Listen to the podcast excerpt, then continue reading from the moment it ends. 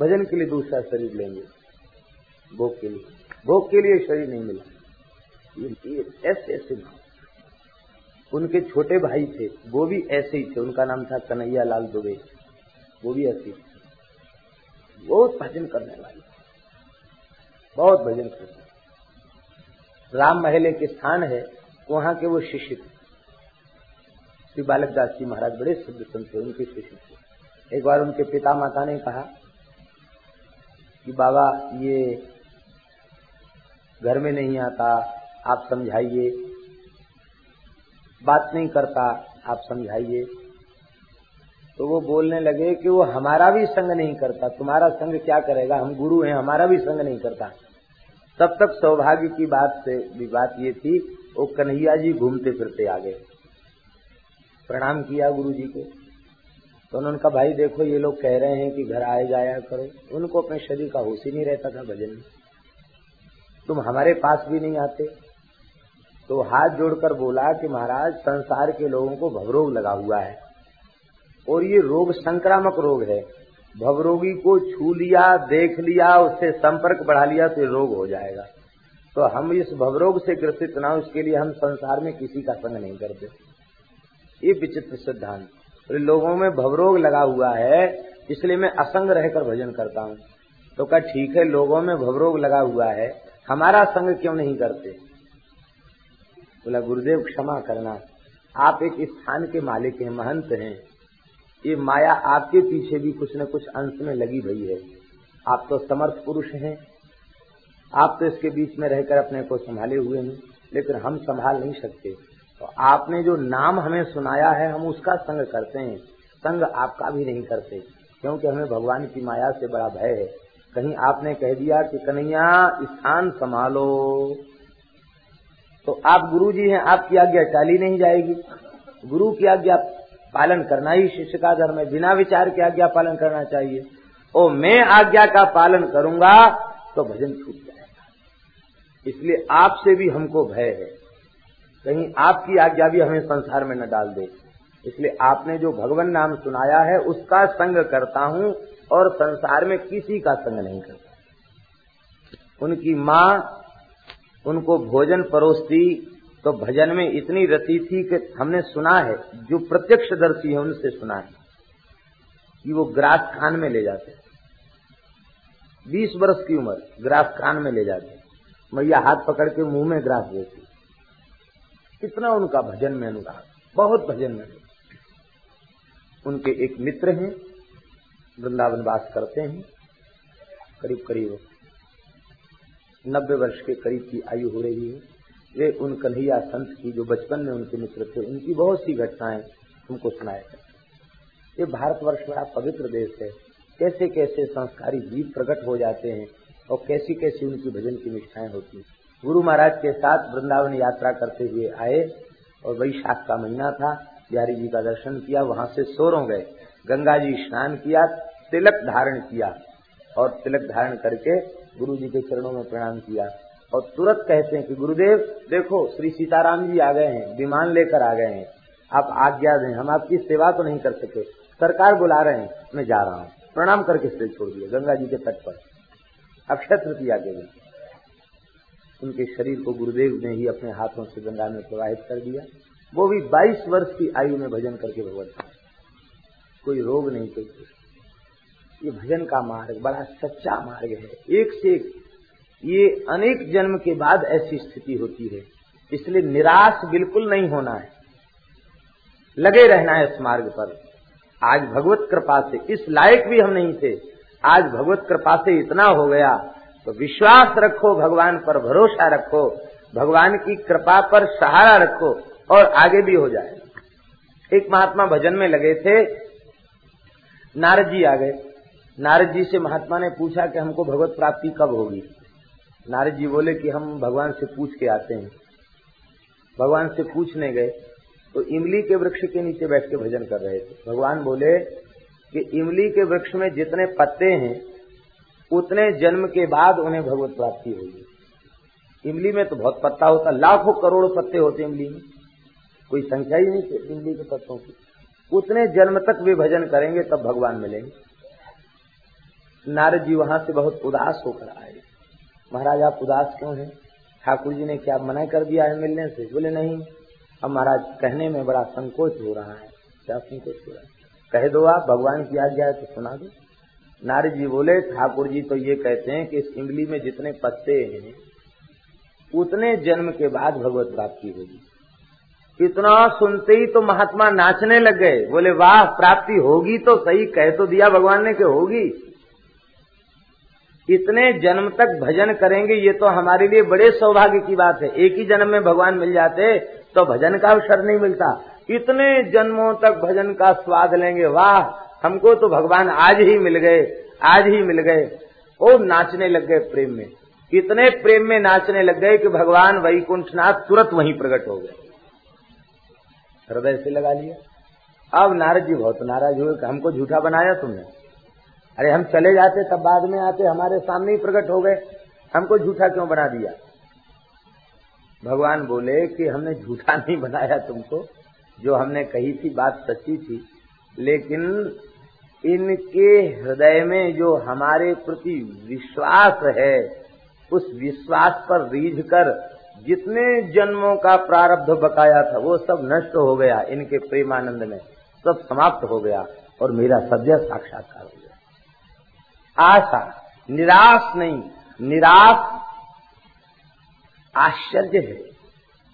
ये संसार के लोग नाशवान संसार की वस्तुओं की प्राप्ति में दिन रात श्रम करते हैं, फिर भी निराश नहीं होते। तो भगवान जो अविनाशी हैं उनकी प्राप्ति के पथ में लगे रहने वाले जीव निराश हों, इससे बड़े दुख की बात और कोई है नहीं। नाशवान जगत की वस्तुओं के प्रति लोग आशावान बने हुए हैं, तो श्री ठाकुर जी की प्राप्ति के प्रति हम निराश हो जाएं, आशावान बने रहें, यही हमारा कर्तव्य है। सच्ची बात तो ये है कि हम किसी साधन के द्वारा ठाकुर जी को प्राप्त नहीं कर सकते।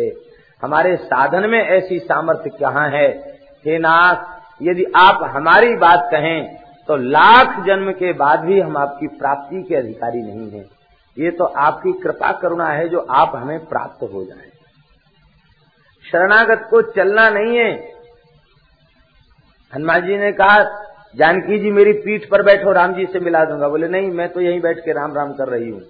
माम नयेद यदि कारकुत्सा तत्स्य सदृशम भवे, वाल्मीकि का वाक्य। स्वयं रघुनाथ जी आकर मुझे मिले, यही उनके लिए सदृश होगा। ऐसी साधक विश्वास लेकर, आशा लेकर, प्रतिपल प्रतीक्षारत होता हुआ भजन करे। बस वे खुद ही चल के आएंगे, उसको चल के कहीं जाना नहीं है। वे खुद ही प्रकट होकर के दर्शन देंगे और कृतार्थ करेंगे, इसमें कोई संदेह नहीं है। ऐसा विश्वास प्रत्येक भगवान से प्रेम करने वाले भक्त को रखना चाहिए और इसी विश्वास की विजय होती है।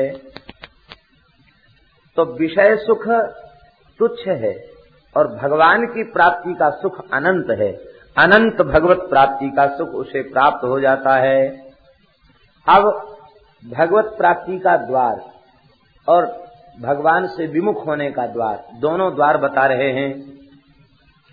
महत्सेवाम द्वार माहुर विमुक्ते तमो द्वारम योषिताम संगी संगम महांतस्ते समचित्ता प्रशांता विमन्य वस्त्र साधु। महत पुरुषों की सेवा मुक्ति का द्वार है। नरक का द्वार क्या है? योषिताम संगी संगम तमो द्वारम। ध्यान दें, योषिताम संगम तमोद्वारम न, अपितु योषिताम संगी संगम तमोद्वारम। स्त्री के संग को नरक का द्वार नहीं कहा।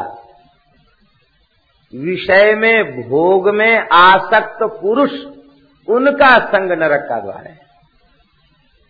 ये माताएं तो जगत जननी श्री जानकी जी का स्वरूप हैं। ये तो माता का स्वरूप हैं, अतिशय आदरणीय हैं। इनके प्रति दुर्बुद्धि, दुर्भाव, कुभाव, वासना की जागृति विषयी पुरुष के कुसंग के कारण होती है। इसलिए विषयी पुरुष के कुसंग का त्याग यही मोक्ष का द्वार है और विषयी पुरुष का कुसंग यही नरक का द्वार है। विषयी पुरुषों के कुसंग का त्याग करके महत्पुरुषों की सेवा, महापुरुषों की सेवा, यही मोक्ष का द्वार है। आप लोग कहेंगे महापुरुषों की सेवा क्या है? दास के विचार से महापुरुषों की सच्ची सेवा है उनकी आज्ञा का पालन। केवल शरीर की सेवा करके हम इतिश्री समझने सो नहीं। महापुरुषों की सच्ची सेवा है उनकी आज्ञा का श्रद्धा पूर्वक पालन। आज्ञा समन सुसाहिव सेवा, आज्ञा पालन ही सबसे बड़ी सेवा है। कृपा पात्र सब कोई कहे, कृपा पात्र नहीं कोई, कृपा पात्र सोई जानिए जो आज्ञावर्ती होए। आज्ञा पालन में लगा रहे वही सेवक है, आज्ञा पालन में लगा रहे वही भगवान की कृपा का अधिकारी है।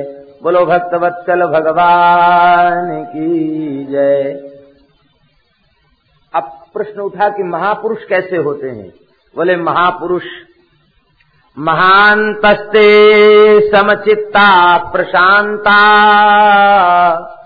विमन्यवः साधो। ये महापुरुष कैसे होते हैं? कहते महान्तस्ते समचित्ता, ये समचित्ता त एव महानता। महांत कौन है? संसार में महंत किसे कहा जाता है? हमारे साधु समाज में महंत किसे कहा जाता है? अखाड़े द्वारे अनी अखाड़े मिलजुल करके 10-5 चद्दर नसीन महंत मिलकर के उसको चद्दर उड़ा देते हैं, तिलक कर देते हैं, गद्दी का अभिषेक हो जाता है। बोले महांत हो गए। लोक में प्रचलित महांत शब्द की परिभाषा है, कबीर जी ने कहा जाके संग 10-20 हैं ताको नाम महंत। 10-20 लोग आगे पीछे चलें उसका नाम महंत। लेकिन भागवत में महंत की परिभाषा ये नहीं है। भागवत के अनुसार महंत की परिभाषा क्या है? ये समचित्ता ते एव महानता। समचित्त कौन होता है? जो सब में समान रूप से परमात्मा का दर्शन करे उसे समचित्त कहते हैं। जो समचित्त हैं वे महांत हैं। ये समचित्ता ते एव महानता, ये प्रशांता ते एव महानता, ये विमन्यवः ते एव महानता, ये सुहृदः ते एव महानता, ये साधवः ते एव महानता। ये सब महांत की परिभाषा है। महांत कौन है? कहते जो समदर्शी हो, प्रशांत हो, विकार शून्य जिसका चित्त हो, विमन्यवः क्रोध रहित हो, और सुहृदा माने सबका हितैषी हो, और साधवः माने परोपकारी हो। सबसे बड़ा परोपकार क्या है? अन्न वस्त्र देना, धन देना, द्रव्य देना, भूमि देना, यह बहुत उत्तम परोपकार नहीं है, क्योंकि ये नाशवान वस्तुएं हैं। नाशवान वस्तु कब तक रहेंगी किसके पास? सबसे बड़ा उपकार है जीव को भगवान की प्राप्ति करा देना, ये सबसे बड़ा उपकार है। इसलिए साधु शब्द का अर्थ क्या होता है? साधनोति परम परमात्मानम श्री कृष्णम असौ साधु। परम परमात्मानम श्री रामम श्री कृष्णम श्रीमन नारायणम वा साधनोति असौ साधु। भगवान को साध ले, हृदय में धारण कर ले, उसे साधु कहते। दूसरे को भी भगवत प्राप्ति के पथ में लगा दे, उसे साधु कहते। ऐसे जो महात्मा हैं उनकी सेवा भगवत प्राप्ति का द्वार है, और जिनकी संसार में आसक्ति है उन पुरुषों की सेवा, उनका संग, ये नरक का द्वार है। देखो मेरे प्यारे पुत्रों, कर्म की गांठ को छिन्न भिन्न कर दो। ये कर्म की गांठ बड़ी जटिल है, इसको खोलने के बड़े बड़े श्रम किए जाते हैं साधकों के द्वारा। ज्ञान का दीपक जलाया और ज्ञान के दीपक के प्रकाश में उस ग्रंथि को खोलने बैठा। अब इंद्रन सुरन न ज्ञान सुहाई, विषय भोग पर प्रीति सदाई सदाई। इंद्री द्वार झरोखे नाना, तह तह सुर बैठे करि थाना। आवत देखें विषय व्यारी, तुरत ही देहि कपाट उघारी। क्यों? बोले इंद्रन सुरन न ज्ञान सुहाई, विषय भोग पर प्रीति सदाई। और वो दीपक को बुझाने का प्रयत्न कर दिए, और दीपक बुझ गया तो गांठ रह जाएगी। इसका तात्पर्य है कि सरल उपाय क्या, निरापद निर्विघ्न उपाय कर्म की गांठ खोलने का क्या है। बहुत से लोग इस प्रकरण में कहते हैं कि गोस्वामी जी ने भक्ति और ज्ञान में बहुत बड़ा अंतर उत्पन्न करके पक्षपात किया, लेकिन नहीं, गोस्वामी जी की वाणी के संबंध में ऐसा कहना ठीक नहीं। सत्यम शिवम सुंदरम लिखकर शिव ने ग्रंथ प्रमाण किया, भोले बाबा ने हस्ताक्षर किए हैं, सत्यम शिवम सुंदरम। ज्ञान को दीपक बताया और भक्ति को मणि। राम भगति मणि उर्वस जाके, दुख लवलेस न सपने हुता के। और मणि कौन सी मणि है? राम भगति मणि। ये भक्ति मणि क्या है? राम नाम मणि दीप धर, जीह देहरी द्वार। तुलसी भीतर बाहिर, जो चाहसी उजियार। ये भगवान नाम महामणि है। भगवान नाम महामणि को जिह्वा पर निरंतर धारण करना। यहाँ भगवान बता रहे हैं कर्म की गांठ कैसे खुलेगी। ये सरल उपाय ध्यान पूर्वक सुने। मत कर्म भी कथया मत कथया च नित्यम, मत देव संगात गुण कीर्तनान में। निर्वैर साम्योपशमेन पुत्रा, जिहासया देह गेहात्म बुद्धे। ये गांठ कौन सी है? ये गांठ कौन सी है? कहते देह गेहात्म बुद्धे। देह गेहात्म बुद्धि, देह के प्रति और गेह के प्रति जो आत्म बुद्धि है, यही है कर्म की गांठ। ये गांठ कैसे खुलेगी? कहते ये गांठ खुलेगी मत कर्म भी। अपने लिए किसी कर्म का अनुष्ठान न करे, किसी वस्तु की प्राप्ति के लिए कर्म का अनुष्ठान न करे, मेरी प्रसन्नता के लिए कर्म का अनुष्ठान करे और उस कर्म को मुझे ही समर्पित कर दे। मत कर्म भी, पहली शर्त है। दूसरी मत कथया, वैष्णव धर्म का आचरण करते हुए मेरी कथा का नित्य श्रवण करे। नित्य का अन्वय सबके साथ है। नित्य मेरे लिए ही कर्म करे, नित्य मेरी ही चर्चा करे और नित्य हमारे प्रेमियों का संग करे और नित्य ही मेरे नाम रूप गुण की चर्चा करे, उनका कीर्तन करे और किसी के प्रति वैर न रखे, सबके प्रति समान भाव रखे। हे पुत्रो, इस वृत्ति से ही कर्म की गांठ खुल सकती है और जब तक कर्म की गांठ छिन्न भिन्न नहीं होगी तब तक जीव सुखी हो नहीं सकता है। हे पुत्रो, गुरु न शस्यात, स्वजनो न सस्यात, पिता न सस्यात, जननी न सास्यात, दैवम न तत्स्यान्न पतिश्च तत्स्यान्न मोचयेद्या समुपेत मृत्युम।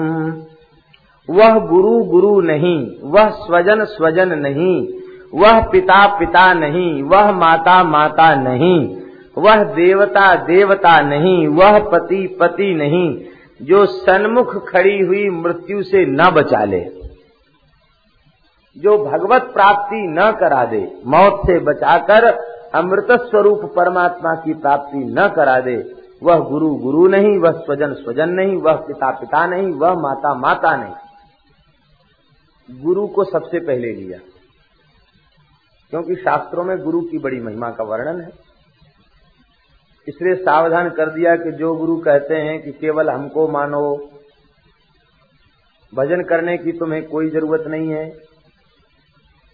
भजन करने के लिए तो हम साधु बन ही गए हैं, अब तुम जो कुछ कमाते हो हमको देते चले जाओ, हम जो कहें सो तुम मानो, हम ही तुम्हारे लिए सब कुछ हैं और बस इतने मात्र से तुम्हारा कल्याण हो जाएगा। वैकुंठ में तुम्हारे लिए एक भवन रिजर्व करा दिया जाएगा तो तुम वहां सीधे पहुंच जाओ।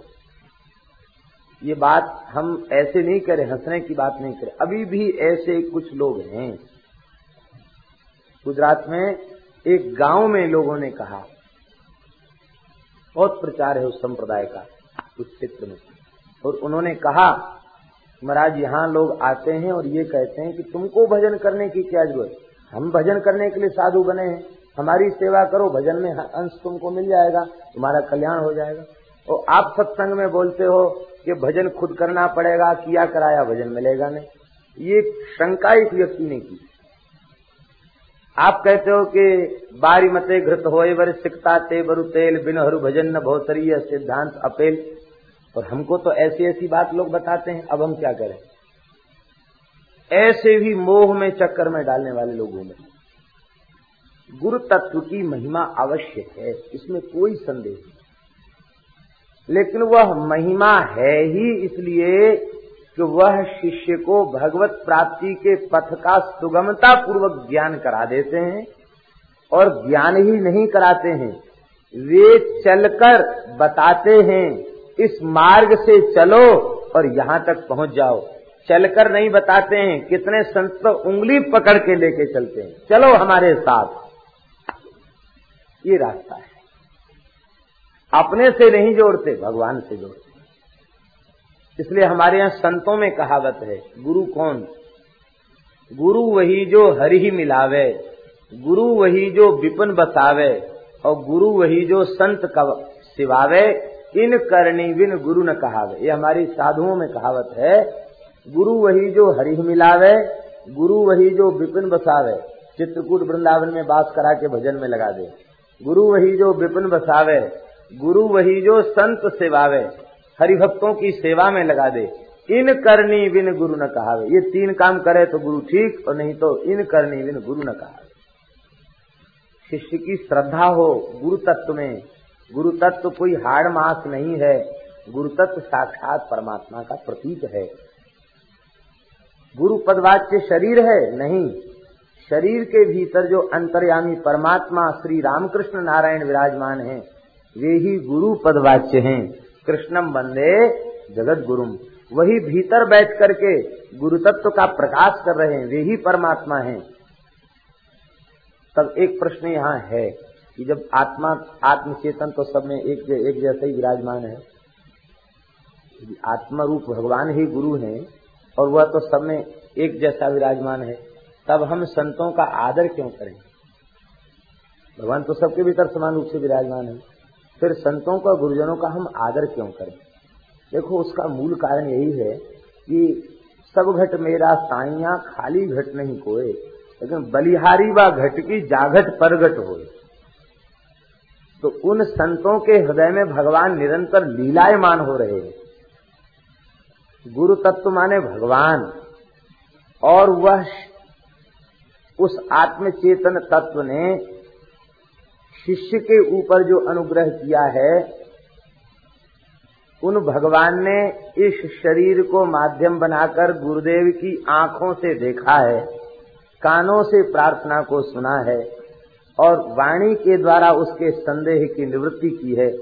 इसलिए उस शरीर के माध्यम से भगवान की कृपा हमें प्राप्त भई है। इसलिए वैष्णव ग्रंथों में ऐसा लिखा है, श्री रामानुज संप्रदाय के ग्रंथों में ऐसा लिखा है, गुरोह धर्मः। गुरु का धर्म क्या है? बोले शिष्यस्य संस्कारान संरक्षे, उसके संस्कारों की रक्षा करके प्रपत्ति में सुदृढ़ करे, ये गुरु का धर्म है। शिष्य का धर्म क्या है? बोले गुरोह कायम रक्षे, गुरोह कायम रक्षे, गुरु के शरीर की रक्षा करे। क्यों? शरीर तो नाशवान है, शरीर की रक्षा संभव नहीं है, लेकिन शरीर की सेवा करे, क्योंकि वे महापुरुष जितने दिन तक स्वस्थ विराजमान रहेंगे, उतना अधिक उनके सत्संग का, उनकी वाणी का लाभ हमें मिलेगा। हमारे भीतर संतों के प्रति श्रद्धा होनी चाहिए, मोते अधिक संत करी लेखा, सातम मुहिमय जग देखा, और मोते अधिक संत करी देखा। लेकिन कहीं संत और गुरु ने ही समझ लिया कि अब हम तो भगवान से भी अधिक हैं, तो बस नीचे गिर गया। शिष्य की श्रद्धा है कि उसको भगवान का दर्शन, गुरु शरीर, गुरु के रूप में परमात्मा का दर्शन हो, लेकिन गुरु का कर्तव्य नहीं कि वो अपने को परमात्मा मान ले। उसका कर्तव्य यही है कि वो भगवान का अपने को दासानुदास माने, और हम कुछ भी नहीं हैं, हम केवल भगवान के दास हैं, और यही उस वह भाव अपने चित्त में रखे। बलि गुरु तजो, बलि ने गुरु को छोड़ दिया, क्योंकि भगवान से वो विमुख कराना चाहते थे, इसलिए बलि ने गुरु को छोड़ दिया और उनको कोई दोष नहीं लगा। ऐसे ही जो गुरुजन भगवान से विमुख कराने वाले हों, उनके त्याग में भी कोई पाप नहीं है, कोई दोष नहीं। भगवान से जो विमुख कराते हों उनको दूर से नमस्कार करें, निंदा तो किसी की न करे, लेकिन भगवान से जो विमुख कराने वाले हों उनको दूर से ही नमस्कार करें। अब भगवान बता रहे हैं हमारी सृष्टि क्या है। कहते देखो मेरी प्यारी प्रजाओ,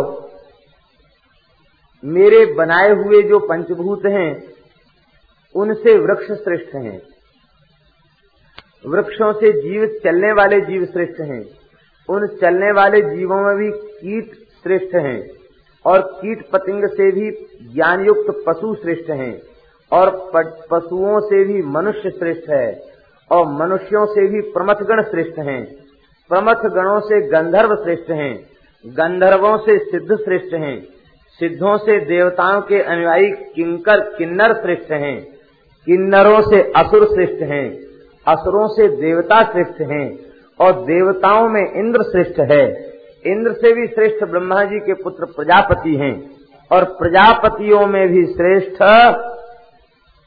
भगवान शंकर हैं। ब्रह्मा जी के पुत्रों में सबसे श्रेष्ठ भगवान शंकर हैं, और वे शंकर ब्रह्मा जी से उत्पन्न हुए हैं सृष्टि के क्रम में, इसलिए उन रुद्र से भी श्रेष्ठ ब्रह्मा जी हैं। और हे पुत्रो, उन ब्रह्मा जी से भी श्रेष्ठ मैं हूँ, ब्रह्मा जी से भी श्रेष्ठ मैं हूँ, और मुझसे श्रेष्ठ ब्राह्मण है। दो श्लोकों में भगवान ने ये बात कही। देवासुरोभ्यो मगवत प्रधाना दक्षादयो ब्रह्मसुताश्च तेषां भवः परः सोच विरिंच वीर्यः समत्परोऽहं द्विज देव देवा। वो ब्राह्मण मुझसे भी श्रेष्ठ हैं, इसलिए मैं ब्रह्मण्य देव हूँ।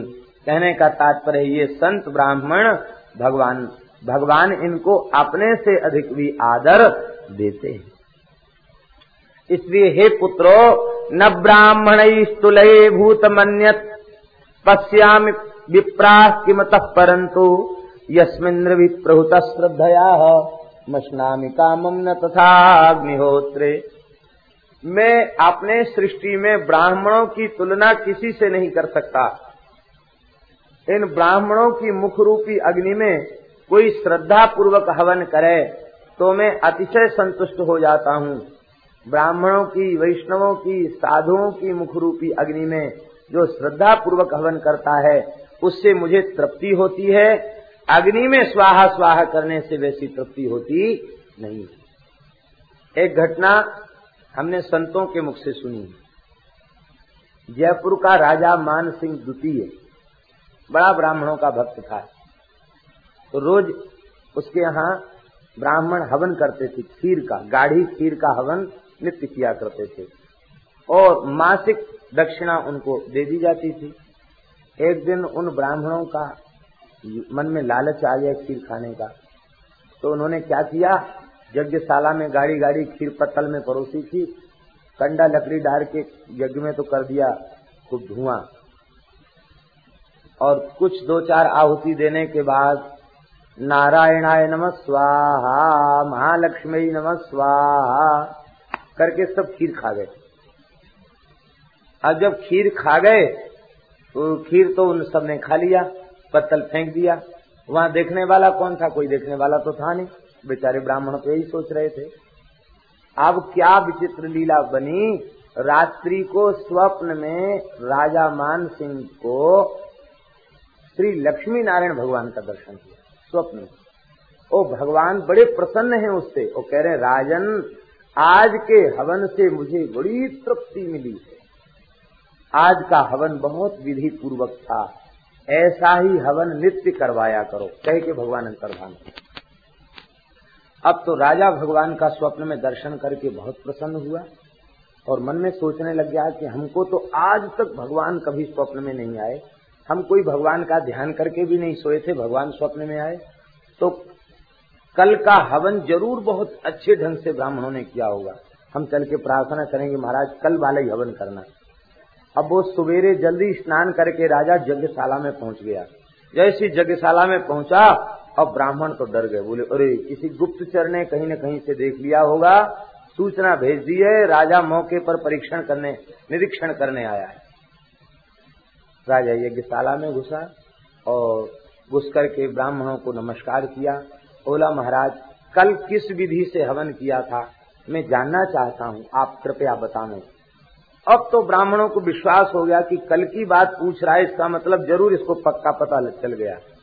अब यदि हम इसको कहेंगे तो बात तो छिपेगी नहीं, बात तो खुली जाएगी, इसलिए कह देना ही ठीक है। ब्राह्मण रोने लगे, हाथ पैर उनके कांपने लगे, अरे आप लोग इतने क्यों भयभीत हो रहे हैं, क्यों रो रहे हैं? महाराज क्षमा करना अपराध, हम ब्राह्मण हैं, हमारे परिवार का पोषण आपकी दान दक्षिणा से ही होता है महाराज, कल हमने विधि पूर्वक हवन नहीं किया। क्या किया आप निर्भय होके बताएं, क्या किया कल आपने? बोले महाराज वो बढ़िया गाढ़ी गाढ़ी खीर मेवा पड़ा हुआ, केसर पड़ा हुआ, इलायची पड़ी हुई, उसको देख के हमारे मन में तो ये भाव आया कि इसको क्यों न खा लें, तो बस नारायण नमः स्वाहा करके हमने खा लिया, लक्ष्मी नारायण का नाम लेके खा लिया महाराज, कल तो हमने हवन नहीं किया। राजा बुद्धिमान था, राजा गदगद हो गया, कहा ब्राह्मणों अब तक जो हवन करते थे वो बढ़िया विधि का हवन नहीं था, कल का हवन ही बढ़िया हवन था, भगवान ने हमसे आके बोल दिया कल का हवन ठीक था, अब आपसे प्रार्थना है कल वाला ही हवन आप नित्य किया करें। ब्राह्मण बेचारे लज्जित हो गए, बोले महाराज क्षमा करो लालच के कारण ऐसा क्या? बोले कोई बात नहीं, बोले कोई बात नहीं ऐसा मत करो। तब से जब तक वह जीवित रहा दुगनी खीर बनवाई जाती, ब्राह्मण नित्य अग्नि में हवन करते, हवन करने के बाद पत्तल पर परोस करके उनको बड़े प्रेम से खीर खिलाई जाती। हमारे वृंदावन में एक बार ठाकुर जी ने श्री रंगाचार्य स्वामी जो मंदिर के संस्थापक थे उनसे शिकायत की, बोले हमको भोग नहीं लग रहा है। हमारा रोज तो भोग लगता है, कैसे भोग नहीं लग रहा है? स्वप्न में शिकायत की, भोग नहीं लग रहा है। कहे हमको जूठा भोग लगाया जा रहा है। जूठा कैसे मारा? तो वहाँ बाहरिया भीतरिया का हिसाब होता है, बाहर का कोई भीतर नहीं जा सकता, रसोईया पुजारी भीतरिया होते हैं, तो बाहर का कोई भीतर तो जाता नहीं, तो बढ़िया पकवान मिष्ठान जब बनता तो वहीं बैठ करके बाल भोग कर लेते। उन्होंने बुलाया सबको, भाई क्या करते हो तुम लोग? समझ गए कि पता चल गया। बोले महाराज हम लोग बढ़िया कोई चीज बनती है तो भोग लगने के पहले ही उसमें से निकाल के बाल भोग कर लेते हैं। तो उन्होंने रसोई घर में एक ठाकुर जी पधरा दिए, तो रसोई घर में एक विष्णु भगवान पधरा दिए, ऐसा है कि बाल भोग तो किया करो लेकिन इनको तुलसी दल छोड़ के तब किया करो, क्योंकि हम लोग वैष्णव हैं, बिना निवेदित वस्तु को अनिवेदित वस्तु को हमें खाना नहीं चाहिए। भगवान वस्तुतः अपने भक्तों की तृप्ति से भगवान को तृप्ति का अनुभव होता है। रसम वैष्णव जिह्वया, भगवान को जब रसास्वादन करने का मन होता है तो वैष्णव की जिह्वा पर बैठ करके भगवान रसास्वादन कर लेते हैं। इसलिए तुम सदा सर्वदा ब्राह्मणों का आदर करना, संतों का आदर करना, जो संतों का ब्राह्मणों का भक्तों का आदर करते हैं वे ही मुझे प्रिय हैं। इस प्रकार से सबको समझा करके भगवान ने विदा किया। और स्वयं भगवान ऋषभ देव जी ने अवधूत चर्या को स्वीकार किया। आप दिगंबर बने रहते, काकचर्या गोचर्या मृगचर्या को स्वीकार करके अंतिम में आपने अजगर वृत्ति को धारण किया। जैसे अजगर एक जगह पड़ा रहता है ऐसे ही आप निश्चिंत होकर के एक जगह पड़े रहते, मलमूत्र का त्याग वहीं पड़े पड़े कर देते, उसी में अपने को सान लेते लोट लोट करके। ऐसी विचित्र इनकी चर्या थी और उस मलमूत्र की सुगंध बड़ी दिव्य होती थी। सुखदेव जी कहते समन्तात 10 योजनम सुरभिन चकार, 40 कोस तक इनके मलमूत्र की दिव्य सुगंध फैलती थी। और जिस जंगल में आपने अजगर वृत्ति को धारण किया उस पर्वत के जंगल के जितने वृक्ष थे सब दिव्य चंदन बन गए। ये है मलयाचल पर्वत दक्षिण में, यही आपने देह का त्याग किया। जंगल में आग लगी, जंगल जला, जंगल के साथ शरीर जल गया, आप उठ करके खड़े नहीं हुए, क्योंकि जंगल जल रहा है यह शरीर जल रहा है, इसमें भेद ही क्या है। इतना उच्च कोटि का ज्ञान आपके भीतर प्रकट हो चुका था। शरीर जल गया, आप उठकर खड़े नहीं हुए। यहाँ एक विशेष बात सुखदेव जी ने कही है कि ऋषभ देव जी के समक्ष संपूर्ण रिद्धि सिद्धि हाथ जोड़कर खड़ी रहती थी, लेकिन वे उन सिद्धियों का आदर नहीं करते। क्यों नहीं करते? कहते सठ किरात इव संगच्छते। वे सिद्धियों का आदर इसलिए नहीं करते कि साधकों को एक प्रेरणा प्राप्त हो। कौन सी प्रेरणा? कहते सठ किरात इव संगच्छते। जैसे कोई किरात कुल भील किसी हिरण को जाल में एक बार फांस लेता है, तो फांसने के बाद, फंसाने के बाद फिर उस जाल को ढीला नहीं करता, अपितु जाल के निकट पहुंच करके और जोर से उसे कस देता है और कस करके कंधे पर डाल के उसको ले आता है।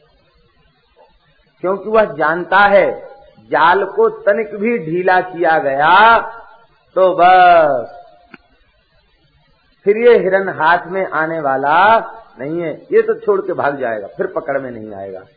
ऐसे ही संत लोग अपने मन रूपी मृग को श्रवणम कीर्तनम विष्णु स्मरणम पाद सेवनम अर्चनम वंदनम दास्यम सख्यम आत्मनिवेदनम, इस नवधा भक्ति के जाल में अपने मनरूपी मृग को एक बार जब फंसा लेते हैं तो फंसाने के बाद फिर ढीला नहीं करते और ज्यादा कस देते हैं। और सिद्धियों की ओर इसको ढीला छोड़ दिया गया तो फिर मनीराम हाथ आने वाले नहीं हैं। इसलिए वे सिद्धियों का अनादर करते।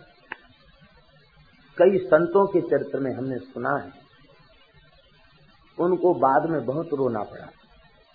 क्यों रोना पड़ा? तो उन्होंने अंतिम क्षण में ये बात बताई कि हमने भजन के द्वारा जिन सिद्धियों का संचय किया और उन सिद्धियों के द्वारा उन सिद्धियों का लोक में उपयोग किया, उस उपयोग के कारण आज हमें ये दुर्दशा भोगनी पड़ रही है और आज हमें रोना पड़ रहा है। इसलिए अब अंतिम क्षण में ये बात हमारी मान लो। सिद्धियों के चक्कर में पड़ोगे तो भगवान छूट जाएंगे।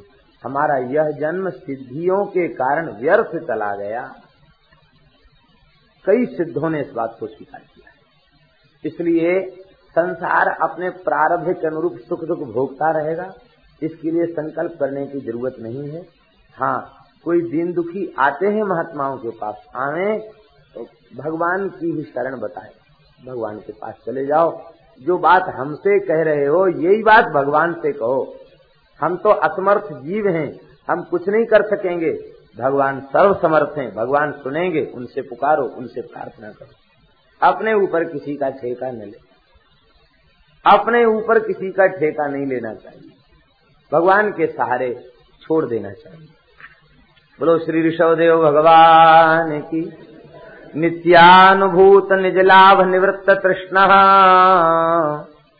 प्रेयस्य तदरचनया चिरसुप्त बुद्धे लोकश्रेयः करुणया भयमात्मलोक माख्यान् नमो भगवते ऋषभाय तस्मै। बोलो ऋषभदेव भगवान की।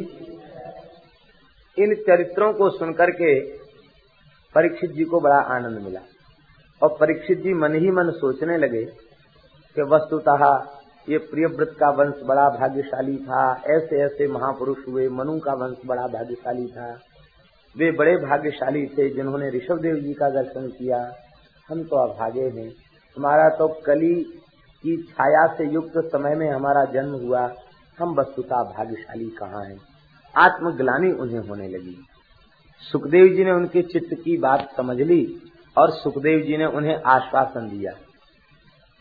राजन पतिर्गुरुरलं भवतां यदूनां दैवं प्रियः कुलपतिः क्वच किंकरो वः अस्त्वेव मंग भगवान् भजतां मुकुंदो मुक्तिं ददाति करहिचित् स्मन भक्ति योगम्। हे राजन, तुम कम भाग्यशाली नहीं हो। यदुवंशी कम भाग्यशाली नहीं है, क्योंकि भगवान तुम्हारे इष्ट देवता बन गए, तुम्हारे कुलपति बन गए। कहाँ तक कहें, क्वच किंकरो वह, वे तुम्हारे किंकर बन गए। सेवक और किंकर में अंतर होता है। किंकर किसे कहते? जो स्वामी की काया की छाया बनकर निरंतर सेवा की प्रतीक्षा करता रहे उसे किंकर कहते हैं। स्वाम्यग्रे नतकंधरो भूत्वा पृच्छति किं करोमि इति असौ किंकरः। स्वामी के सामने कमर झुका के हाथ झुका के पूछता रहे, भगवान क्या आज्ञा है, आज्ञा है। आज्ञा की प्रतीक्षा में बना रहे उसको किंकर कहते हैं। आपके नौकर बन गए। परमात्मा किसी का दूत बना किसी का, लेकिन भगवान अपनी भगवत्ता को भुला करके तुम्हारे दूत बन गए, तुम्हारे पूर्वजों के सारथी बन गए। कहाँ तक कहा जाए, तुम्हारे किंकर तक बन गए। महाभारत के युद्ध में वर्णन है भगवान कहाँ मिलते थे, पांडवों के शिविर में, राजाओं के शिविर में नहीं, राजाओं के शिविर में, पांडवों के शिविर में युद्ध के काल में भगवान नहीं मिलते। कहाँ मिलते, सारथियों का जो शिविर था उसमें भगवान मिलते। बहुत आग्रह किया गया लेकिन कहते नहीं, हम तो अर्जुन के सारथी हैं तो सारथी वाली जगह में रहेंगे। अश्वश्रमित हो जाते तो भगवान अपने पीताम्बर से उनको मालिश करने लग जाते। अरे भाई, भक्त की सेवा करें ये नहीं, भक्त के घोड़ों की सेवा भगवान करते। क्वच किंकरो बाहर, ऐसी प्रीति भक्त के प्रति करने वाला और कोई है? और कोई भी नहीं। इस प्रकार से प्रेम का निर्वाह करें। पौराणिक भक्तों में ही नहीं, कलयुग में भी ऐसे ही प्रेम का निर्वाह भगवान ने किया है। भगवान किंकर बन के आ गए। महाराष्ट्र के एक संत थे श्री त्रिलोचन जी, श्री नाभा गोस्वामी जी ने इनको ज्ञानेश्वर जी का शिष्य कहा है। नाम त्रिलोचन शिष्य सूर शशि सदृश उजागर कहकर के वर्णन किया। नाम त्रिलोचन शिष्य, श्री नामदेव जी और श्री त्रिलोचन जी ये दोनों श्री ज्ञानेश्वर जी के ही शरणापन्न दोनों भक्त हैं, शिष्य हैं। त्रिलोचन जी महाजन थे, वैश्य थे। महाजनी का धंधा होता था ब्याज पर पैसा देना और उसके खर्च या उसके ब्याज से अपना खर्च चलाना।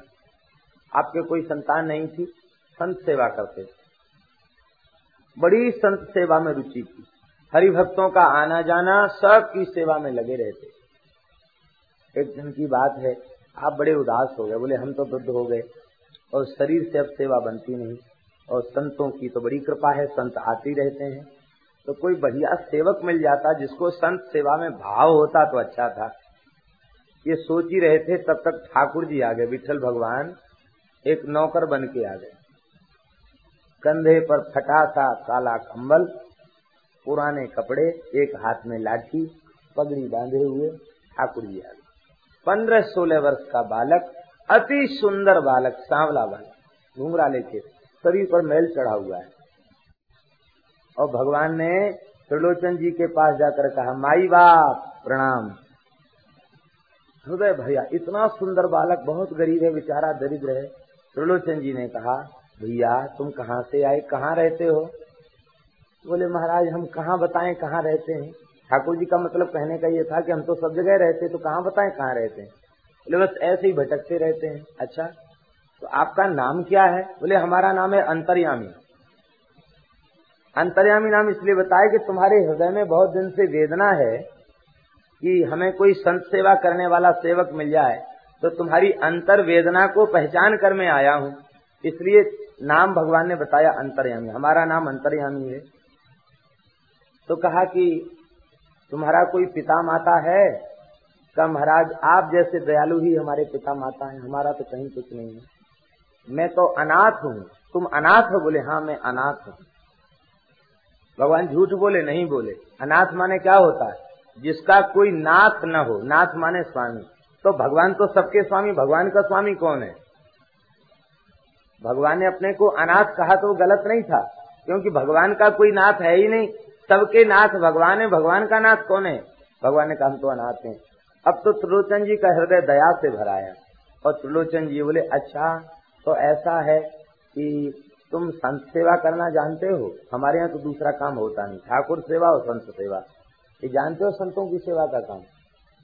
ठाकुर जी बोले, सेवा करत मेरो जन्म गयो। संत सेवा करते करते जन्म बीत रहा है। भगवान ने ठीक कहा, अनंत काल से भक्तों की सेवा भगवान कर रहे हैं। त्रिलोचन जी हंसने लगे, मन में सोचने लगे, बालक की वाणी बड़ी मीठी है। अभी 15-16 साल का बालक है, कहता हमारा जन्म बीत गया। अभी इसकी उम्र ही कितनी है, कहता जन्म बीत गया। चलो कोई बात नहीं, सेवा करना जानते हो ना, खूब बढ़िया सेवा करना जानते तो ठीक है, तो तुम संत सेवा संभालो। लोगे क्या, तनख्वाह क्या लोगे? तो भगवान बोले कि बस हमको नौकरी पर रखना कठिन है, हमारी तनख्वाह बड़ी ऊंची है। क्या तनख्वाह है, कितना पैसा लेते हो? कहते पैसा तो फूटी कौड़ी नहीं लूंगा। तब क्या? कहते हमारी एक शर्त है, हम तो पूरी संत सेवा करेंगे, लेकिन हमारी सेवा तुम्हारी पत्नी को करनी पड़ेगी, हमको बना के पत्नी को खिलाना पड़ेगा। तो मेरी खुराक कमजोर नहीं है, खाऊं 5-7 सेर, कम खाऊं तो 5 सेर में भी काम हमारा चल जाता है, और नहीं तो कम से कम 7 सेर तो हमको एक समय में राजभोग के समय चाहिए। ये वाक्य भगवान का कुछ समझ में नहीं आता था, लेकिन जब नारद पंचरात्र में यह देखने को मिला कि भगवान के मंदिरों में, प्रतिष्ठित मंदिरों में कम से कम 5 सेर भोग या 7 सेर भोग थाल में रखना चाहिए, जब ये पढ़ने को मिला तब समझ में आया कि भगवान ने कहा खाऊं 5-7 सेर, अर्थात मंदिरों में हमको राजभोग लगता है तो 5-7 सेर वस्तु सामने रखी जाती है। थोड़ा भोग नहीं लगाना चाहिए ठाकुर जी को, खूब डट के 5-7 सेर लगाना चाहिए भगवान को। भगवान पाते हैं, फिर उनके भक्त पाते हैं, खूब पुष्ट करके भगवान को भोग धराना चाहिए। भोग ज्यादा से ज्यादा भगवान के सामने रखे, जितना भोग रखे भगवान उतने जल्दी प्रसन्न होते हैं। भक्ति की वस्तु को भगवान बड़े प्रेम से अंगीकार करते हैं। तो बस यही, हमारी तनख्वाह इतनी डबल है कि मेरी खुराक के कारण लोग हमको नौकरी पर नहीं रखते। त्रिलोचन जी बोले कि आप ठाकुर जी की दया से, संतों की दया से घर में कोई कमी नहीं है, तुम 10 सेर खाया करो, लेकिन सेवा सब संभाल लो। बोले ठीक। महाराज हमारी एक शर्त और है, हमारे ज्यादा खाने की शिकायत यदि तुम्हारी पत्नी ने किसी से कर दी, फिर हम वहाँ नहीं रहेंगे, क्योंकि हम तो भाव के भूखे हैं, हमको पैसा तो चाहिए नहीं। फिर भी कुछ चाहिए हो तो बता दो।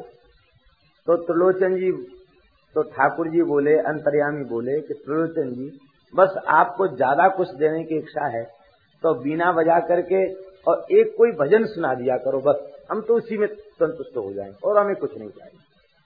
तो बोले बेटा भजन तो हमारे यहाँ दिन भर ही होता है, बस ठीक है, भगवान सेवा करें। अब ठाकुर सेवा करें तो क्या कमी रह जाएगी? लक्ष्मी जी साक्षात प्रकट हो गई। अब तो इतनी संत सेवा का विस्तार हुआ, जीव मात्र की सेवा त्रिलोचन जी की यहाँ होती, जय जयकार होने लग गई। और त्रिलोचन जी तो गद्दी पर ही बैठे रहते, उनको कुछ करना नहीं पड़ता, भगवान उनके चरण भी दाब देते, शरीर में मालिश भी कर देते, भोजन की थाली भी उठा के ले जाते। आप कहते बेटा तुम संतों की सेवा करते हो, मेरी सेवा मत करो। अरे आपके प्रताप से संत सेवा हो रही है, इसलिए आपकी सेवा तो संत सेवा से बढ़ के है। ऐसे करके ठाकुर जी त्रिलोचन जी की भी सेवा करते, हाथ पैर भी दबा देते। साल भर बीत गई भगवान को नौकरी करते करते, सेवा करते करते। एक दिन त्रिलोचन जी की पत्नी पड़ोस में गई, तो पड़ोसन ने कही कि बहन तुमने तो कोई बड़े पुण्य किए थे जो तुम्हें अंतर्यामी जैसा नौकर मिल गया। अंतर्यामी क्या है, वो तो साक्षात परमात्मा है, क्या कहना, ऐसी सेवा करता है, घर में तो लक्ष्मी का विलास होने लग गया है। और सेठ जी की तो शरीर में लगता है बुढ़ापा अब विदा हो गया। जब से अंतर्यामी आया है तब से महाराज उनका बुढ़ापा चला गया, बड़ी चमक आ गई है स्वरूप में, चेहरे में बड़ी चमक आ गई है, उनके बड़े प्रसन्न दिखाई पड़ते हैं। लेकिन एक बात, तुम कुछ दुर्बल जरूर भई हो, तो तुम्हें कौन सी बीमारी लग गई या क्या कष्ट है तुम बताओ। कहा नहीं, जब सबको सुख है तो हमको भी सुख है। नहीं नहीं बताओ, देखो मैं अपने कोई बात नहीं छिपाती है, तो तुम क्यों छिपाती है? माताओं को बात कम छिपती है। बस वो बोली क्या करें महाराज, सेठ जी तो निश्चिंत हो गए, पर इसकी सेवक की सेवा हमको ही करनी पड़ती है। 5-7 सेर खाता है और कभी कभी तो 7 सेर से भी ज्यादा खाता है, हमको ठोक ठोक करके रोटी बना बना के खिलानी पड़ती, क्या करें, इसलिए हम कमजोर हो गए। ठाकुर जी अंतर्धान हो गए। अब जब ठाकुर जी अंतर्धान भय हैं तो श्री त्रिलोचन जी पुकारने लगे, अंतर्यामी अंतर्यामी कह करके मूर्छित हो गए हैं। श्री ठाकुर जी पुनः प्रकट भये। श्री पंडरीनाथ भगवान की। भगवान प्रकट भये और प्रकट होके कहा, त्रिलोचन जी आपके घर में 1 वर्ष तक चौका पोंछा रसोई बर्तन की सेवा करने वाला अंतर्यामी और कोई दूसरा नहीं था, मैं ही था। और अब यदि आपकी इच्छा हो तो मैं तो आपका सदा से नौकर हूँ, आपका किंकर हूँ, फिर चौका पोंछा करने के लिए तैयार हूँ। अब तो आपका हृदय विदीर्ण हो गया। हाय हाय कुत्ते हाहाकार कर उठे, हे नाथ ब्रह्मा जी लक्ष्मी जी शंकर जी आपकी सेवा करते हैं और मैंने आपसे सेवा ली, अपने शरीर की सेवा ली। भगवान ने उनको कहा कि तुम ग्लानि मत करो। अब जितने संत थे, जब उन्होंने सुना, जो संत वहाँ थे, उन्होंने सुना कि त्रिलोचन जी के घर में भगवान नौकर बन के आए। ले सेठ जी अब ऐसा करो, अब आप वृद्ध हैं, आप तो प्रेम से राम राम करो, अब हम साधु ही सब सेवा संभाल लेंगे। साधु तो मन में आ जाए इनके सेवा करने की, फिर तो बहुत सेवा करते हैं, और नहीं आवे तो कुछ नहीं करते हैं, ये भी बात है। फकीर हैं, अलमस्त हैं, मन में आ गया सब संतों के। अब कुछ संत कुठारी बन गए, कुछ पुजारी बन गए, कुछ रसोईया बन गए, कुछ भंडारी बन गए, एक आध कोई कोतवाल बन गए। इस तरह से सब साधुओं ने अलग अलग विभाग संभाल लिए और त्रिलोचन जी का खूब बढ़िया संत सेवा होने लगी। कहने का तात्पर्य ये है कि भगवान केवल अर्जुन के नौकर बने हों सो नहीं, आज भी भगवान नौकर बनने के लिए तैयार है। वैसी प्रीति हो भगवान में, ये भगवान ऐश्वर्य को भुलाकर अपने भक्त के प्रेम का आदर करते हैं। तो भगवान तुम्हारे किंकर भी बन गए। हे परीक्षित, भजन करने वालों को भगवान मुक्तिम ददाति, मुकुंद मुक्तिम ददाति। मुकुंद भगवान भजन करने वाले, साधन करने वालों को जन्म मृत्यु के चक्र से मुक्त कर देते हैं, उन्हें मुक्ति दे देते हैं, कैवल्य दे देते हैं। लेकिन नहीं भक्ति योगम, मुक्ति तो दे देते हैं लेकिन करहि चित स्मन भक्ति योगम, वे भक्ति योग को सहज में देते नहीं हैं। मुक्ति को दे देते, भक्ति को नहीं देते। इससे सिद्ध हो गया कि मुक्ति से श्रेष्ठ भक्ति है। मुक्ति को देने में विलंब नहीं करते और भक्ति नहीं देते, इससे सिद्ध हो गया कि मुक्ति से बढ़कर भक्ति है। और पद्म पुराण में तो यहाँ तक नारद जी ने कहा है, मुक्तिम दासीम ददौ तुभ्यम। हे भक्ति देवी, तुमको जब भगवान ने पृथ्वी पर भेजा तो एक दासी के साथ भेजा। आप हैं स्वामिनी और आपकी दासी कौन है? मुक्ति। मुक्तिम दासीम ददौ तुभ्यम, मुक्ति रूपी दासी तुमको दी है। तो भक्ति स्वामिनी है और मुक्ति दासी है। भगवान मुक्ति दे देते हैं लेकिन भक्ति देते नहीं है। क्यों नहीं देते? कहते इसलिए नहीं देते कि भक्ति देकर भगवान को स्वयं ही प्रेम बंधन में बंधना पड़ता है। तो कोई बंधना चाहता है क्या? बंधना कोई नहीं चाहता। इसलिए भगवान भक्ति को अपने प्राणों से प्रिय मान करके भक्ति को नहीं देते। और भक्ति किसे देते हैं? कहते जो मोक्ष को भी ठुकरा दे उसे भगवान भक्ति दे देते हैं। इसका तात्पर्य ये मत समझ लेना कि भगवान के भक्त की मुक्ति नहीं होती। अविद्या वासना विकारों से तो वो मुक्त हो ही जाता है और यही मुक्ति वास्तविक मुक्ति है। यहाँ मुक्ति से तात्पर्य समझना कैवल्य मोक्ष का, ब्रह्म में लीन होने वाला जो मोक्ष है, अपनी सत्ता खो देने वाला जो मोक्ष है। ताते नाश न होए जीव कर भेद भगति बाढ़े विहंग वर। ये ब्रह्म में लीन होना ये जीव का नाश ही है, जीवत्व का विनाश है। जीवत्व का विनाश नहीं चाहते हम। भगवान के नित्य सेवक हैं और भगवान हमारे नित्य स्वामी हैं, ये भाव सुरक्षित रखते हैं भगवान के भक्त। बोलो भक्तवत्सल भगवान की। श्री भरत जी महाराज 1 करोड़ वर्ष तक इन्होंने शासन किया इस पृथ्वी पर। और 1 करोड़ वर्ष तक शासन करने के बाद भी आप वृद्ध नहीं थे, आप पूर्ण युवा थे। और उस अवस्था में आपने ग्रह त्याग कर दिया। भगवान की भक्ति की कैसी अद्भुत महिमा है। लिखा है वेद में, ब्रह्मचर्येण तपसा देवा मृत्युम अपाघ्नत। ब्रह्मचर्य और तप के द्वारा दिव्य पुरुषों ने मृत्यु को जीत लिया है, इसलिए इन लोगों की इतनी बड़ी बड़ी आयु हुआ करती थी। ये महान संत थे। ये सब कुछ त्याग करके पुल्हाश्रम में पहुंच गए, गंडकी नदी के तट पर। इस समय पुल्हाश्रम नेपाल में है। वहां आप पहुंच गए और ये गंडकी नदी शालिग्रामी गंगा इनको कहते हैं, इससे भगवान प्रकट होते हैं। शालिग्राम जी महाराज, शालिग्राम जी की बड़ी महिमा है पुराणों में। शालिग्राम शिला जहां विराजमान होती है, वहां की 12 कोस की भूमि तीर्थ बन जाती है। चक्रांकित शिला जहां विराजमान है भगवान की शालिग्राम शिला, वहां मरने वाले कीट पतंग को भी मोक्ष प्राप्त है। बहुत बड़ी महिमा है शालिग्राम की। शालिग्राम की सेवा पूजा आप करते, शालिग्रामी गंगा में स्नान करते। और ये शालिग्रामी गंगा तो साक्षात भगवत चरणामृत है, इसका पान करते। हमारे यहाँ संतों में बताते हैं, सबके इष्टदेव अलग अलग है। किसी का कोई स्वरूप इष्ट है, किसी का कोई स्वरूप इष्ट है। लेकिन टकसारी संतों से पूछो तो 4 संप्रदाय के इष्टदेव कौन है? बोले शालिग्राम। इस शालिग्राम 4 संप्रदाय के इष्टदेव हैं, सबके इष्टदेव हैं। 4 संप्रदाय के साधु वैष्णव मात्र इनकी पूजा करते हैं और सब संप्रदायों में हैं ये। निम्बार्की संत सेवा करते हैं, बढ़िया सुंदर निम्बार्की तलक धारण कराते हैं। गौड़ीय संत सेवा करते हैं, सुंदर गौड़ीय स्वरूप धारण कराते हैं। ये सब संप्रदाय के देवता हैं, सबके इष्ट देवता शालिग्राम। तो सबको शालिग्राम जी की पूजा करनी चाहिए। शालिग्राम जी की पूजा की बड़ी महिमा है। आप शालिग्राम जी की पूजा करते, इतना प्रेम प्रकट हो गया श्री भरत जी के हृदय में।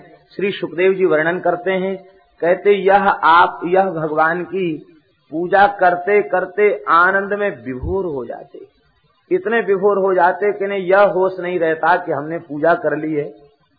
तो फिर स्नान कराते, फिर पूजा करने लग जाते। और कई बार शालिग्राम जी की पूजा करने के पहले चंदन घिस के तुलसी दल उतार के रखते, तो मन में सोचते, कंदमूल फल सामने अमनिया करके रखते, तो मन में सोचते कि पूजा तो हो गई है, ये प्रसाद है। तो चंदन को धारण कर लेते, माला को गले में पहन लेते, फिर ध्यान में बैठ जाते। फिर दृष्टि खुलती तो अरे शालिग्राम जी की तो सेवा पूजा भाई ने, फिर स्नान कराने लग जाते। ऐसी प्रेम वैचित्री दशा प्राप्त हो गई कि कई बार तो दिन भर पूजा ही करते रह जाते, बार बार स्नान, बार बार चंदन, बार बार तुलसी, सेवा पूजा करते रह जाते। एक दिन की बात है, आप गंडकी नदी में खड़े होकर के जप कर रहे थे। इसी बीच एक हिरनी जो गर्भवती थी, वह जल पीने के लिए झुकी। सिंह की गर्जना का शब्द उसे सुनाई पड़ा, छलांग लगा दिया उसने नदी के उस पार। पूरी वेग से छलांग लगाने से वह तो उस पार जाकर गिरी, किंतु अतिशय वेग लगाने के कारण, जोर लगाने के कारण उसका गर्भस्थ शिशु उसका बीच में ही प्रसव हो गया और वह गंगा जी के जल में बहने लग गया। आपके हृदय में दया आ गई, दौड़ करके आपने उस बच्चे को गोद में ले लिया, डूबते हुए बच्चे को बचाया और अपने आश्रम में ले आए, उसका पालन पोषण किया। बहुत से लोग इस प्रकरण में ऐसा कह देते हैं कि देखो दया करना भी संकट का कारक बन गया, संस्कृति के चक्र में डालने वाला बन गया, इसलिए अनावश्यक दया नहीं करनी चाहिए। ये सिद्धांत हमारी समझ में नहीं आता। जीव मात्र पर दया करना ही भक्त का स्वभाव है और भक्त का कर्तव्य है। दया करने वाले का आज तक कभी अनिष्ट हुआ नहीं, अनिष्ट हो नहीं सकता। क्या अनिष्ट हो गया भरत जी का? आप लोग कहें उनको मृग शरीर में जाना पड़ा, तो मृग शरीर में जाने से भी क्या अनिष्ट हो गया? इस शरीर से भी भजन कर रहे थे और मृग शरीर में जाकर भी भजन किया और भजन करते करते देह का त्याग किया। फिर तीसरा जन्म हुआ तो फिर भजन किया, तो क्या हानि हो गई? मृग का पालन पोषण किया और मृग का चिंतन करते करते शरीर छोड़ा तो मृग योनि हो गई। और फिर उस शरीर को भी पुनः उसी आश्रम में भजन करके छोड़ा, गंगा जी में प्रवेश करके छोड़ा। और फिर तीसरा जन्म आपका अंगिरा गोत्रीय ब्राह्मण परिवार में आपका तीसरा जन्म हो गया। विद्वानों का कथन है कि जो उत्तर काशी है, ये जड़भरत जी के जन्म की जन्मस्थली है, यही जड़भरत जी का जन्म हुआ। वहाँ आज भी जड़भरत घाट है, कहते यही उनका जन्म हुआ था। गंगा जी का तट है, भागीरथी गंगा है, जड़भरत घाट है। तो श्री भरत जी महाराज का जन्म हो गया, तो हानि क्या हुई? हानि तो कुछ नहीं हुई। इस भरत शरीर से भी आपने भजन किया। जो भगवान के भक्त हैं वे तो माया के समस्त बंधनों से मुक्त हैं, चाहे जितने जन्म लें वे फिर भी बंधन से मुक्त हैं। कारागार में रहने वाले कैदी, सजा भोगने वाले वे कैदी कहे जाते हैं, लेकिन कारागार में बड़े अधिकारी ऑफिसर आते हैं, उनको कोई कैदी नहीं कहता। आते समय भी द्वार खुल जाता और जाते समय भी द्वार खुल जाता। वे जेल में 4-6 घंटे भी रहते, कई बार एक रात विश्राम भी कर लेते हैं, लेकिन जेल में रहने से उनको कैदी नहीं कहा जाता। ऐसे ही संसार कारागार है सब, लेकिन संत इस पृथ्वी पर आते हैं वे कैदी नहीं कहे जाते। वे तो सजा भोगने वाले जीवों को छुड़ाने के लिए आते हैं, वे अपने लिए थोड़ी कुछ करते हैं। वे जीवों को छुड़ाने के लिए संसार में आते हैं, ऐसे महात्मा होते हैं। तो महात्मा सदा बंधन से, अविद्या से मुक्त होते हैं। जो भजन करते हैं वे सदा ही मुक्त हैं। इसलिए अवतार लेते हैं उतना भगवान के चरित्र का विस्तार होता, और जितना चरित्र का विस्तार होता उतना जीवों का हित होता। ऐसे ही संत के भी जितने अवतार होते हैं उतना ही जीवों का हित होता है। भरत रूप से मुक्त हो जाते तो जड़भरत जी के दिव्य ज्ञान की चर्चा करने का सौभाग्य हम लोगों को कहाँ से प्राप्त होता? नहीं होता। और उस मृगयोनि में पड़े हुए जीव को इन्होंने प्रेम किया, वो राजा बन गया, सिंधु सोविर देश का राजा। और ये सब कुछ छोड़ करके जब ये विरक्त होकर के, उन्मुक्त होकर के जड़भरत जी विचरण कर रहे हैं, तो वही सिंधु सोविर देश का राजा रहुगण पालकी में बैठकर जा रहा था ज्ञान लेने के लिए। एक कहार बीमार पड़ गया, कहा भाई लाओ दूसरे किसी कहार को। दूसरे तो कोई मिले नहीं, जड़भरत जी घूमते फिरते मिल गए। जड़भरत जी को विमान में लगा दिया, पालकी में लगा दिया। ये प्रेम से पालकी ढोने लग गए। कभी कोई चींटियां आ जाती तो छलांग लगा देते। अब जैसी छलांग लगाते तो पालकी में बैठे हुए रहुगण का मस्तक पालकी से टकराता। उसने कहा अरे मुझ जीवित व्यक्ति को मरे हुए के समान तुम ढोकर ले जा रहे हो, जानते हो मैं राजा हूँ, तुम्हारी चिकित्सा करूंगा, तुम सबको दंड दे करके सुधार दूंगा। बेचारे कहार बोले महाराज हमारी गलती नहीं है, दोष तो इस नए हट्टे कट्टे पुरुष का है। ये कभी कभी तो ठीक चलता, कभी कभी पता नहीं इसको क्या हो जाता, बड़ी जोर की डग रख देता, छलांग लगा देता है। रहुगण बोला कि अरे भैया बड़े दुख की बात है, तुम अकेले ही पालकी बहुत दूर से ढोकर आ रहे हो, सारे मार्ग को अकेले ही तुमने तय किया है। ये कहार तो बड़े मजबूत हैं, तुम बड़े दुर्बल हो और तुमको बुढ़ापे ने भी घेर रखा है, इसलिए तुम ऐसा कार्य कर रहे हो। लेकिन कान खोलकर सुन लो, तुम जैसे न जाने कितने पागलों को मैं रोज स्वस्थ किया करता हूँ, चिकित्सा किया करता हूँ, दंड देकर तुम्हारे पागलपन को दूर कर दूंगा। आज जड़भरत जी के हृदय में दया का संचार हो गया। बोले चलो ये जीव है, इसका कल्याण तो होना ही चाहिए। अब तक किसी से नहीं बोले थे, यहाँ तक कि जब ये घूम रहे थे इसके पूर्व डकैतों ने इनको देवी के सामने बलि देने का विचार किया और बलिदान देने लगे, तो देवी की मूर्ति चिटक गई और आपकी रक्षा हो गई, दुष्टों का वध देवी ने कर दिया। उतनी घटना घटने पर भी आप कुछ नहीं बोले थे, मौन थे अपने आप में। लेकिन आज दया आ गई तो आप बोलने लग गए।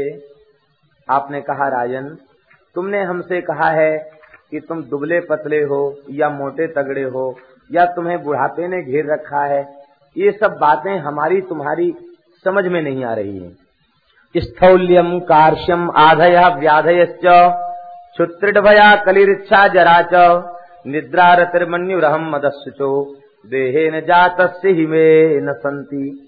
हे राजन स्थूलता, कृशता, आदि व्याधि, भूख, प्यास, कलह, इच्छा, बुढ़ापा, निद्रा, प्रेम, क्रोध, अभिमान, शोक, मोह, ये सब शरीर के धर्म हैं, आत्मा के धर्म नहीं।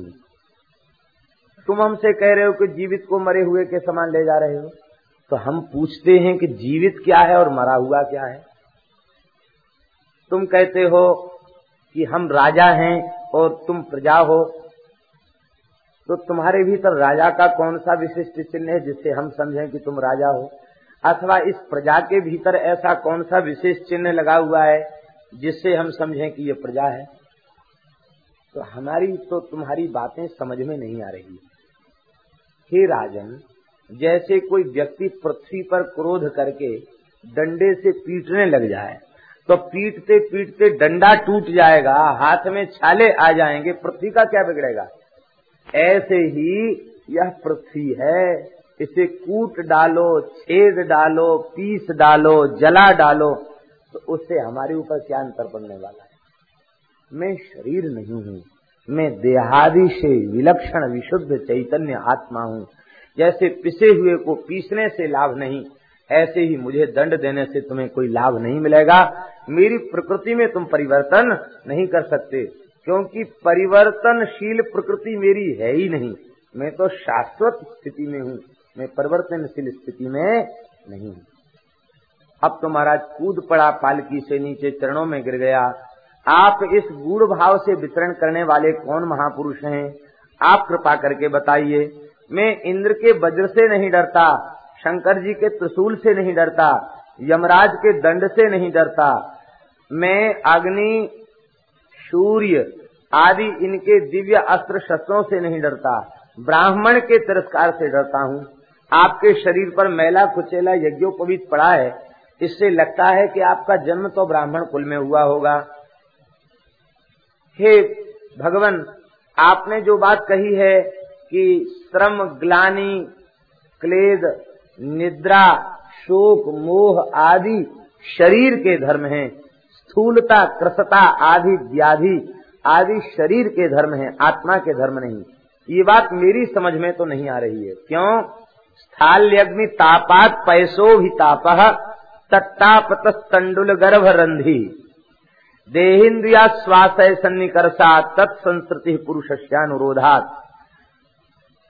बटलोई में जल डाल दिया गया और बटलोई को अग्नि के ऊपर चढ़ा दिया गया, तो अग्नि की ज्वाला से बटलोई गर्म हो गई और बटलोई में पड़ा हुआ जल गर्म हो गया और जल में पड़ा हुआ चावल भी सिद्ध हो गया।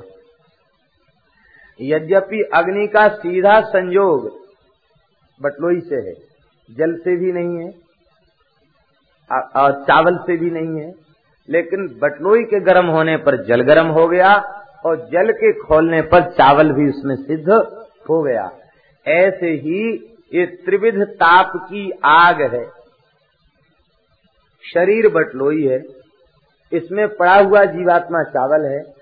तो जब शरीर को कोई कष्ट होता तो उसके क्लेद का अनुभव उस जीवात्मा को होता। मैं तो ये समझता हूँ। यह सुनते ही श्री जड़भरत जी महाराज हंसने लग गए और जड़भरत जी महाराज बोले कि राजन, बड़े आश्चर्य की बात है, तुम अपनी बातें तो बड़ी बुद्धिमान जैसी कर रहे हो। कोई भी व्यक्ति कोई बात कहता है तो मूर्ख मानकर अपने को थोड़ी कहता है, बहुत बुद्धिमान बन करके कहता है। तो तूने अपनी जितनी विद्या और बुद्धि तेरे पास थी सब लगाकर तू बोल रहा है। ये बटलोई का, चावल का दृष्टांत, अग्नि का दृष्टांत तू अपनी बुद्धि से दे रहा है, लेकिन तुझे पता नहीं है लोक का दृष्टांत अध्यात्म में घटित नहीं होता, क्योंकि अध्यात्म लौकिक नहीं है, वो पूरी तरह अलौकिक है। अकोविद कोविदवाद वादान वदस्यथो नातिविदाम वरिष्ठः न सूर्यो हि व्यवहार में नम तत्वावमर्षेण सामनन्ति। तत्वज्ञानी पुरुष वे तेरे जैसे लोगों की बुद्धि का आदर नहीं करते। तू है तो महामूर्ख और बातें पंडितों जैसी कर रहा है। देख, अभी तू अपने आप को राजा कह रहा था और हमको प्रजा कह रहा था, और दूसरे ही क्षण तू पालकी से कूद पड़ा और कहता कि मैं तुम्हारा दास हूँ, मुझसे अपराध बना, क्षमा कर दो। तो हम पूछते हैं कि राजा पने वाला अभिमान तेरा कहाँ चला गया। देह को आत्मा मानना ही अज्ञान है, और देह को आत्मा मानने वाले अज्ञानी जीव शारीरिक सुख दुख का आरोप शरीरी आत्मा के ऊपर कर लेते हैं। वकी आत्मा देह इंद्रिय आदि से विलक्षण है, इतना ही नहीं उस विशुद्ध चेतन आत्मा को देही कहना, शरीरी कहना वस्तुतः उस तत्व की उपेक्षा ही है, उसकी निंदा ही है, उस तत्व की स्तुति नहीं है। शरीर में होते हुए वह अशरीरी है। यह आत्मा का स्वरूप है। देह को आत्मा मानने वाले देहगत धर्मों का आरोप अज्ञान के कारण आत्मा में कर बैठते हैं और फिर वे वैसा व्यवहार करने लग जाते हैं।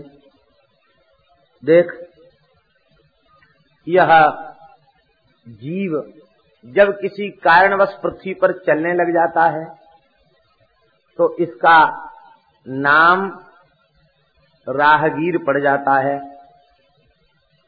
मार्ग भी मिट्टी का है, चलने वाला भी मिट्टी का ही है। मिट्टी के पैर हैं, मिट्टी के घुटने हैं, मिट्टी की जंघा है, मिट्टी की कमर है, मिट्टी का सारा शरीर है। उस मिट्टी के शरीर के ऊपर एक मिट्टी की ही पालकी रखी है। आप लोग कहेंगे शरीर पार्थिव है इसलिए मिट्टी है, पृथ्वी का विकार है, पृथ्वी जल तेज वायु आकाश 5 तत्वों से शरीर बना है इसलिए यह पृथ्वी है। पालकी को पृथ्वी क्यों कहा गया? बोले पालकी इसलिए पृथ्वी है कि वृक्ष भी तो पृथ्वी से ही उत्पन्न हुए हैं, तो वृक्ष भी पृथ्वी का विकार है, अथवा जिन वस्त्रों से उसे सजाया गया है वे वस्त्र भी पृथ्वी का विकार है, अथवा जिस सोने चांदी की नक्काशी की गई है वो भी पृथ्वी से पैदा हुए, वो भी पृथ्वी का विकार है। तो वह पालकी भी पृथ्वी ही है और वह मृत पाषाण आदि से भिन्न वह वस्तु नहीं है, केवल व्यक्ति की कल्पना है इसलिए उसमें भेद है। और देखो उसके भीतर बैठा जो एक मोटा ताजा पुतला मिट्टी का है, मिट्टी का वो और अपने को माने बैठा है कि मैं सिंधु सोविर देश का राजा हूँ, वो अपने को राजा मान रहा है और फिर भी वह राजा बड़ा निरनुक्रोश है, उसमें दया का नाम निशान नहीं है। वह बेचारे गरीबों को काम में लगाए हुए है, ये बेचारे पालकी ढोते हैं और फिर इन्हीं के ऊपर ये डांट फटकार दिखाता, कहता हम तुम्हें दंड देंगे और कहता मुझे ज्ञान चाहिए। तो ऐसे निर्दयी को ज्ञान कहाँ से मिलेगा? और फिर ये बेचारे तो पालकी ढोके जाते हैं और जब ये पालकी रोकता है तो खुद बढ़िया सुंदर गद्दा तकिया लगा के लेट जाता है, ये कहार ही इसके पैर दबाते हैं। तो बताओ तुम्हारे भीतर दया नहीं है और तुम ज्ञान चाहते हो। रहुगण वह ज्ञान कैसे मिलता? यद वासुदेवम कवयो वदंती, जिस परम तत्व को विद्वान पुरुषों ने वासुदेव तत्व कहा है, वासुदेव तत्व माने तुरीय ब्रह्म, जिसको तुरीय ब्रह्म कहा है। अनिरुद्ध, प्रद्युम्न, संकर्षण और अंतिम वासुदेव तत्व, तुरीय तत्व, जिसको तुरीय तत्व कहा गया है, उस तत्व का बोध तपस्या से नहीं होता। रहो गणित तपसा न याति न चेजया निर्वपणा गृहाद्वा न छंदसा नैव जलाग्निसूर्यैर बिना महत्पाद रजोभिषेकम। वह ज्ञान तपस्या से नहीं प्राप्त होता, वैदिक यज्ञादि कर्म से प्राप्त नहीं होता, अन्नादि के दान से प्राप्त नहीं होता, अतिथि सेवा, गृहस्थोचित धर्म का अनुष्ठान, वेदाध्ययन, अग्नि सूर्य जल आदि की उपासना करने से भी वह ज्ञान प्राप्त नहीं होता। वह ज्ञान तो वस्तुतः किसी सत्पुरुष के चरण कमलों का आश्रय लेने से ही प्राप्त होता है। बिना महत्पाद रजोभिषेकम, महत्पुरुषों की चरण रज में जब तक अभिषेक नहीं किया जाएगा तब तक उसे वह ज्ञान प्राप्त होगा नहीं। प्रहलाद जी भी इसी बात को कहते, महीयशाम पाद रजोभिषेकम निष्किंचनानाम न वृणीत यावत। निष्किंचन संतों की चरण रज का वर्ण जब तक नहीं करेगा तब तक उसे भगवान की प्राप्ति संभव नहीं। निष्किंचन, निष्किंचन माने अपना कहने के लिए जिसके पास कुछ न हो, भगवान ही केवल अपना कहने के लिए हो, उसे निष्किंचन कहते हैं। निष्किंचन माने गरीब नहीं होता, निष्किंचन माने कंगाल नहीं होता, निष्किंचन माने होता है संसार की कोई वस्तु जिसके पास अपनी कहने के लिए न हो, केवल भगवान ही अपना कहने के लिए हो, उसे निष्किंचन कहते हैं। इसलिए वैष्णवाचार्यों ने परंपरा बनाई तिलक धारण करने की। ये तिलक क्या है? ये निष्किंचन संतों की चरण रज ही है। चित्रकूट में प्रकट होने वाला जो श्वेत चंदन है वो क्या है? ऋषियों की संतों की चरण रज है। द्वारिका में प्रकट होने वाला गोपी चंदन वो क्या है? गोपियों की चरण रज है। श्री वृंदावन की जो दिव्य रज है वो क्या है? वो भक्तों की ही चरण रज है। तो चरण रज प्राप्त करने से ही भगवान में प्रेम होगा, इसलिए रज के द्वारा तिलक धारण कीजिए। दक्षिण भारत में मैल कोटा में चंदन प्रकट होता है, श्वेत मिट्टी, उसको तिलक के रूप में धारण करते हैं। वो क्या है? वो भक्त चरण रज है। कहते एक बार गरुड़ जी महाराज श्वेतदीप गए तो श्वेतदीप में बड़ी बड़ी विचित्र भक्त हुए हैं, उनकी कथा भक्तमाल में भी और अन्य ग्रंथों में भी बहुत है। श्वेतदीप भगवान का वैकुंठ है, वहाँ रूप रसिक भक्त निवास करते हैं। उन भक्तों की भक्ति को देख करके गरुड़ जी इतने गदगद हो गए, बोले यहाँ से क्या ले चलें? बोले भक्तों की चरण धूल ले चलें। वो अपनी चोंच में भर के गरुड़ जी धूल ले करके रंगनाथ जी के पास है, श्री रंगम में। बोले प्रभो, ये वहाँ के भक्तों की चरण धूल लेके आया हूँ, आप आज्ञा दें पृथ्वी पर इसे कहाँ विराजमान करें? बोले इस रज को मलयकूट पर्वत पर विराजमान कर दो। मलयकूट जिसको मैलकोटा कहते हैं, मैलकोटा में वो रज विराजमान हो गई। आज भी वहाँ की मिट्टी खोदी जाती है तो उसमें श्री शंख चक्र के चिन्ह प्राप्त होते हैं। और वहाँ तो दर्शन किया दास ने। द्वारिका में तो देखकर आए, गोपी तालाब के आगे जहाँ गोपी चंदन प्रकट होता है, तो एक बार तो बहुत से चिन्ह लेके आए थे। वहाँ गोपी चंदन खोदा जाता है तो किसी में मुरली का चिन्ह, किसी में चंद्रिका का चिन्ह, किसी में मुकुट का चिन्ह, किसी में चक्र का चिन्ह, किसी में शंख का चिन्ह, किसी में पद्म का चिन्ह, किसी में गदा का चिन्ह, किसी में चरण का चिन्ह आज भी मिट्टी से निकलता है। आज भी गोपी चंदन वहां से प्राप्त। और एक विलक्षणता देखी, जैसे इतना बड़ा मिट्टी का ढेला लाया, उसमें चक्र का चिन्ह बना है, बीच से तोड़ दिया तो बीच में भी चक्र का चिन्ह, जहाँ से है वहां से आर पार चक्र का चिन्ह पूरा बना, जहाँ से तोड़ दो वहीं से चक्र का चिन्ह। प्राकृतिक रूप से इसका मतलब है कि वो दिव्य मृत्तिका है, बहुत दिव्य उसकी महिमा है। उपनिषद में उसका बहुत सुंदर प्रतिपादन है, गोपी चंदन उपनिषद में गोपी चंदन की बड़ी महिमा का वर्णन है। तो कहने का तात्पर्य है कि तिलक धारण क्या है? ये संतों की चरण रज को मस्तक पर धारण करना ही तिलक धारण है। सत्पुरुषों की चरण रज, तीर्थ की मृत्तिका को, तुलसी की मृत्तिका को, संतों की चरण रज को मस्तक पर धारण करना, यही उसकी महिमा है। भगवान के प्रेम की प्राप्ति का ये सरलतम उपाय है।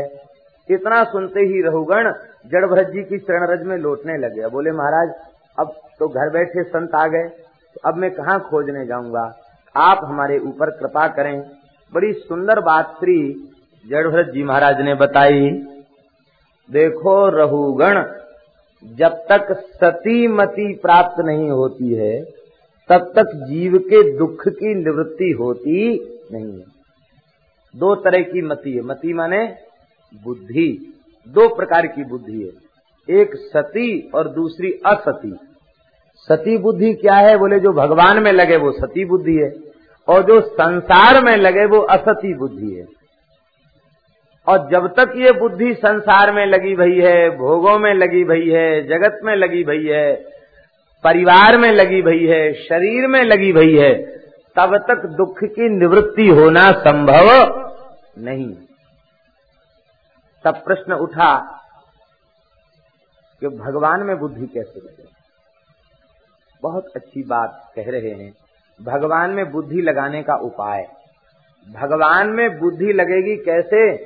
तो इसका सरलतम उत्तर है, जिनकी बुद्धि भगवान में लगी हुई है उनमें अपनी बुद्धि को लगा दो, भगवान में बुद्धि लग जाएगी। जिनकी बुद्धि भगवान में लगी है उनमें बुद्धि लगा दो तो वे क्या करेंगे, वे भगवान की कथा सुना करके तुम्हारी बुद्धि को भी संसार से हटाकर भगवान में लगा देंगे। यही उत्तर दिया है श्री जड़भरत जी महाराज ने। यत्रोत्तम श्लोक गुणानुवादः प्रस्तूयते ग्राम्य कथा विघातः